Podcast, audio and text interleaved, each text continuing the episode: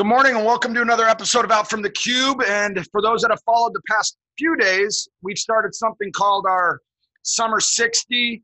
Uh, today is the seventh, and I'm so I've completed six days. And for those that are following along or doing this, I think there are actually a few people that have are doing the Summer 60 and have reached out to me.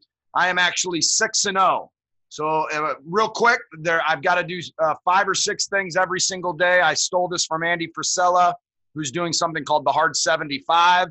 Uh, I've adapted it because I wanted to include my children. Uh, and we're having kind of a family competition that has spilled over to some people in Chicago, some close friends of mine, and some other people here in St. Louis. And uh, it's been great. Uh, so I'm I'm seven days in.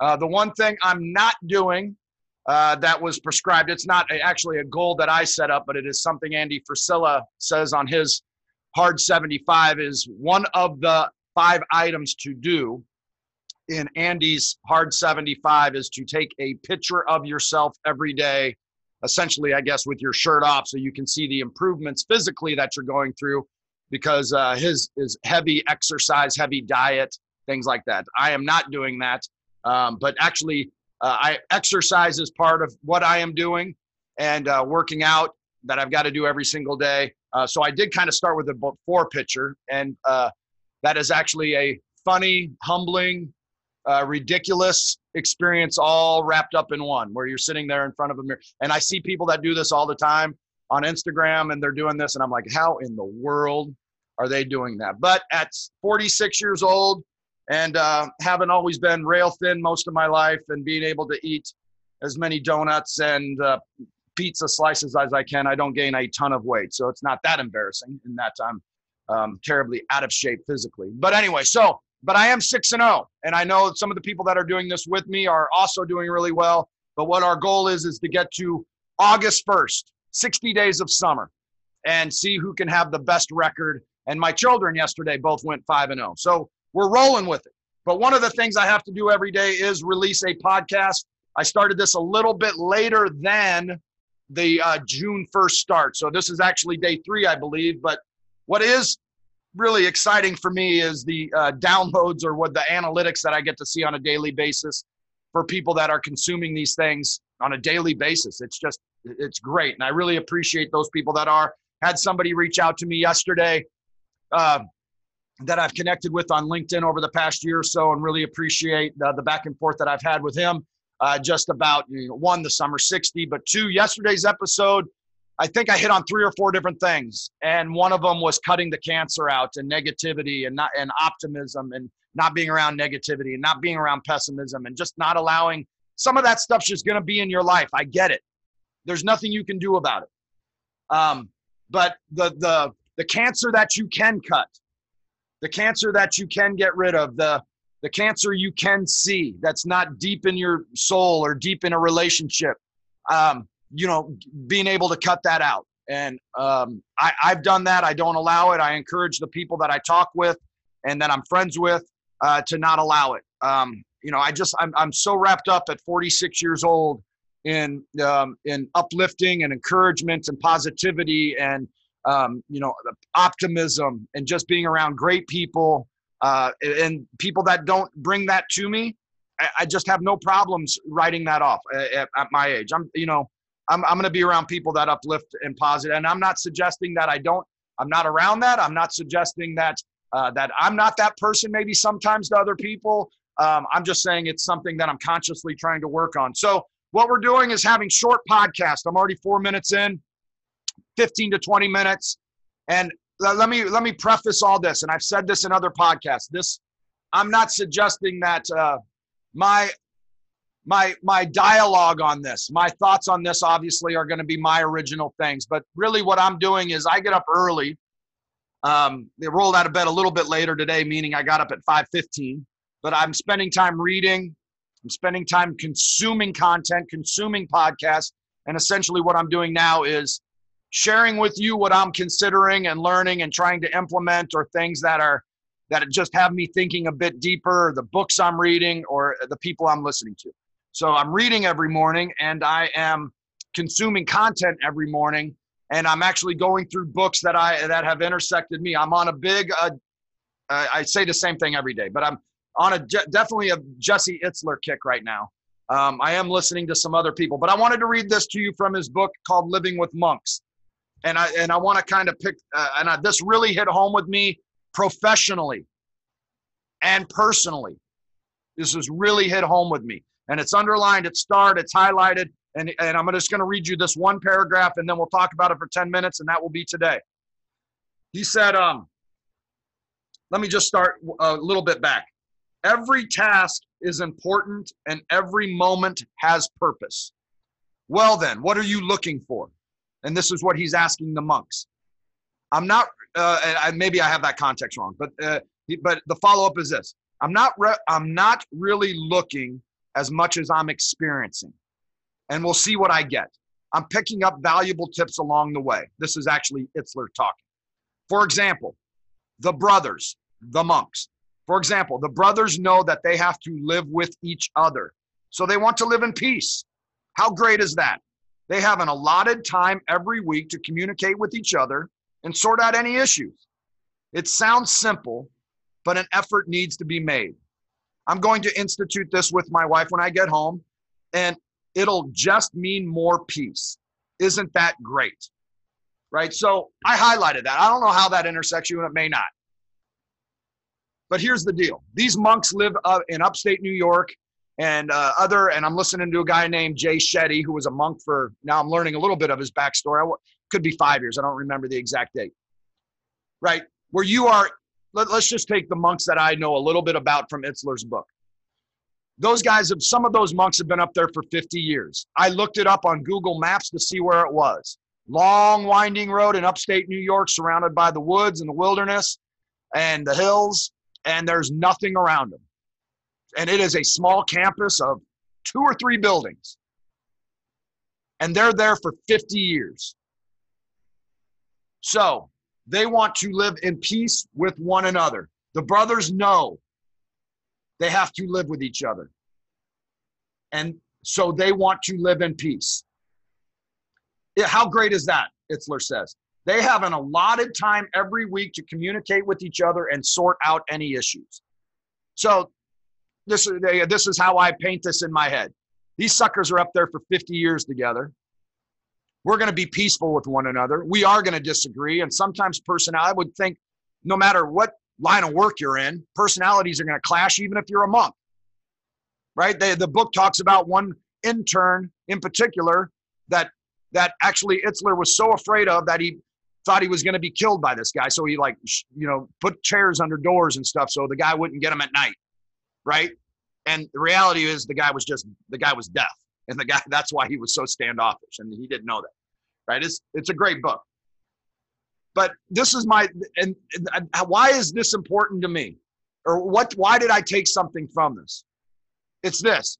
We're all in different relationships, professionally and personally, and we're all a part of teams. You are all a part of whatever your team is. I'm dating a girl right now, and for right right now, she's like she's uh, like a teammate or she's a team member for what we're trying to do. Right, that relationship or the relationship at work. You are on a team, or wherever it is. But uh, most most in my mind, I'm thinking like family, and I'm thinking work professionally. Let's start work professionally. Some people in the IT world whatever you're doing, not just IT, but I, I can only speak for IT and I can speak for coaches.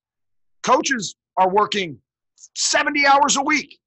When I was coaching small college basketball, small college, I was in an office, you know, what you would think of a jail cell with two bunk beds and a bathroom, right? If you picture that, that was the size of an office for two people, and I did it for 10 years with the same guy.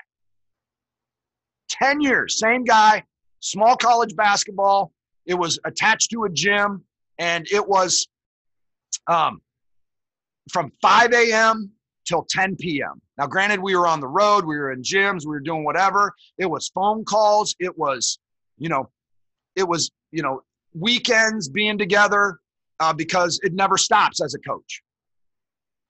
Do you think it's important that that relationship was peaceful? was encouraging, was optimistic, was powerful, was engaging, was collaborative. Right? Like, yes, 10 years, in a jail cell of an office talking about the size of the office. Like, well, actually, there were no windows. We're lucky if, you know, we had to have a fan to kind of blow the air around. 10 years. Small college basketball.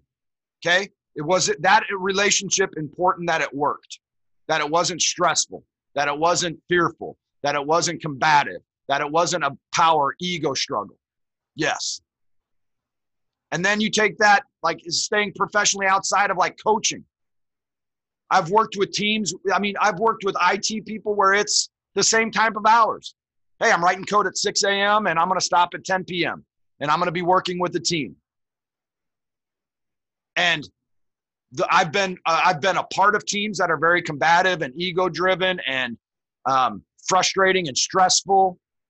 And I've been on teams that are everybody gets along and it's like people don't mind that 6 a.m. to 10 p.m. Because like right now, 7:30, I'm working with a number of teams. I'm not writing code anymore. I'm actually a coach. I'm a professional IT coach.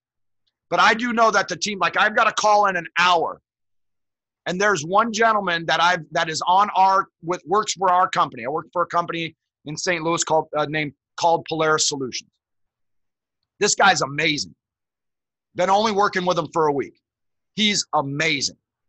And I am looking forward to this day with him because I think I have four or five meetings with him. And I am looking forward to the day. And the day started for me at 4 a.m. or I'm sorry, at 5:15 a.m. this morning. And it's going to roll till about 5:15. And I'm like, so 12 hours that I'm engaged professionally and also engage and and and most of that day will be engaged with him and i'm super excited about it. Like super excited. So this is what i say. There's a lot to take away from this.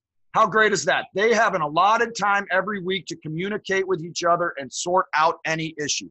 If if there are issues this is the hardest thing. This i'm just telling you flat out this is the hardest thing for me. I am not a combative um, person in that I like confrontations or what I'm thinking. I do not, I'm just, I, that's just not my gig. And it's fine. It's why I wasn't a great basketball coach, probably, right? Because I didn't like, I didn't like the confrontation. I didn't like the combativeness. I didn't like, you know, getting after people in that way, right? Um, I like, but there's probably a way to be a great coach where you're not always in that role, role right? But that, if you are doing that, you need to make sure if you you've got to have those hard conversations if it's not going well. You've got to be confrontational. Mike Krzyzewski, head coach Duke basketball, he says this about confrontation. Confrontation is great because it brings the truth. You meet the truth head on, is what I've heard him say, which means you just get the truth out. Now you got to have the debate on whose truth, right? But if I'm having a problem with somebody on a team I'm going to just get it at like, hey, you and I have got to sit down. You know why? Because we're here 10 hours a day for the next 10 years. And you and I need to get along. And you and I need to uh, understand each other's story. You know, right now I'm reading a book called The Strengths Based Leadership. And it talks about one, how leaders should, you know, figure out the strengths of their team, essentially, very high level here, right? But then also figure out how, le- how uh, people follow how leaders think and how people follow, kind of the idea. But then strength based leadership, understanding who people are. Like it, it goes through some of these companies. You know, I think Best Buy was one of the companies they were talking about where people were just so combative, but they didn't understand what made people tick. They didn't understand where people came from. They didn't know where they were, where people start from, or where they're at, or where they're going, or what their goals are, or what's happening at home. All those sorts of things. And once you kind of have that togetherness, that connectedness, that understanding, that empathy towards one another, then then how, then you then you can't get to where you need to go. Then it isn't that. Like that guy was in a cell with for 10 years, and I, I mean that very enduringly because I those were the 10 best years of my life. Where you're sitting there and you understand each other. You understand where each other's come from. You understand where everybody's at. And you can sit there and say, man, hey, something's going on, man. Like you did, either, hey, something's going on. How can I help you? What's going on? What do you need from me? How can I be of service to you? All that sort of stuff to the point of, hey, man, yesterday we had this conversation and I've really been thinking about it. And this is how it affected me. And this is what I heard you say. And I just want to get it out there. Is that really what you meant? Or is, you know, that's not how I roll? Like, hey, I don't want you to, you you get what you tolerate. That's been had that's been on my mind for the past week. That phrase. You get what you tolerate. So if you're going to tolerate something in a relationship or something with your team, if you tolerate it, you're going to just keep getting it until you sit there and say, you know what, I'm not tolerating this anymore. The way that we're working, the way that we're, the direction we're heading, I no longer tolerate. It's no longer acceptable. Right? And so the monks have an allotted time every week where they just communicate with each other and get the issues out. Now, I can't imagine a bunch of monks going nose to nose and finger pointing and getting after each other and calling each other names, right? I'm sure that it's very open and very honest and very peaceful. Like I wonder, like I've I, I had somebody confront me a month and a half ago, and I did not handle it well at all. It wasn't professionally, it was personally. Confronted me, con, like like I felt. Uh, I'm not going to say they baited me. It was ultimately up to me and my reaction, and I didn't handle it well, man. And if I and I've spent so much time going back, man. I if I could go back to that time, that moment, and you know, this is going to sound stupid, and been a monk, and just like been peaceful, and just accepted either the criticism or I guess you know what, not the criticism, been empathetic to how they felt. I was doing something to someone in a relationship and, and not not a romantic like this is just something outside of uh, uh, any any romantic relationship or anything like that or anything professional. It was just something I do on the side where people were counting on me to do something, and I had a relationship with it's basketball stuff, right? And and I didn't deliver, right? I messed that. I wasn't empathetic. I didn't listen. I didn't. I, I, I they came at me, and I just didn't handle it well, right? I, I wish I could have been peaceful in that because that was all it was, right? Hey, this isn't going right for me. This isn't going right for my child that that you're coaching. So something's wrong, and we want to talk about it. And I didn't handle it well, and that's cool, because all I need to know is where I messed up and how I can get better and how I can move on and how I can make the best the next best experience better. That's cool. Man, when you are I've learned this, when you are in leadership, you're going to mess up. You're going to let people down but what's your intent? What's your outcome? What's your purpose? And sometimes, actually, as a leader, you, you lose that. And when you lose that, that's when you just need somebody to recalibrate you and get you right back to where you are. But the purpose of all this, and now I'm, I can't even read that now. 20 minutes in. Okay, I want to make sure these are short. The brothers knew that they have to live with each other and they wanted to live in peace. So, hey, you're going to work today. You know you have to live with those people. Sometimes you got to live with them 10 hours a day, which ends up being 70 hours a week. And maybe you have to work nights and weekends. Wouldn't it be nice that if you know you have to live with each other, that you want to live in peace? And you also know that you've got a marriage or a relationship and that you're going home to that and that you're going to be spending your nights there and you are going to be spending your weekends with your significant other wouldn't it be great if you knew that you want that to be peaceful? And if it's not, or if something happens, that it's okay to have that conversation? Right? There's nothing more important in my life at 46 than having peace. Just telling you that. That's why I immediately flipped to this and made that uh, today's message. So, hey, 20 minutes in. I got to be better at uh, stopping on a certain time, starting at a certain time, and um, knowing how to wrap these up. Listen, I hope that you I hope these things resonate with you. I, have received some amazing feedback and amazing notes from people in the past day about the Summer 60 and about me releasing these things out. And it's amazing to see the downloads that we're getting every day on these, these quick little episodes. But listen, live in peace. If you're not in peace, it's okay to have a conversation. You're with these people 70, 80 hours a week sometimes. It's your livelihood, professionally and personally. It's your livelihood. It's okay to say, man, let's let's hey, let's go go for a walk and have a cup of coffee. Let's talk this out. Get out of your cubicle. Have a great week. I'm doing this every day. This is only day three. I've got 57 more to go. Okay, and I hope I can do it. Um, and, if, and, and if this intersects you in any way, reach out to me on LinkedIn. Get out of your cubicle. Have a great rest of the week. We'll t- see you tomorrow morning on Saturday. Take care.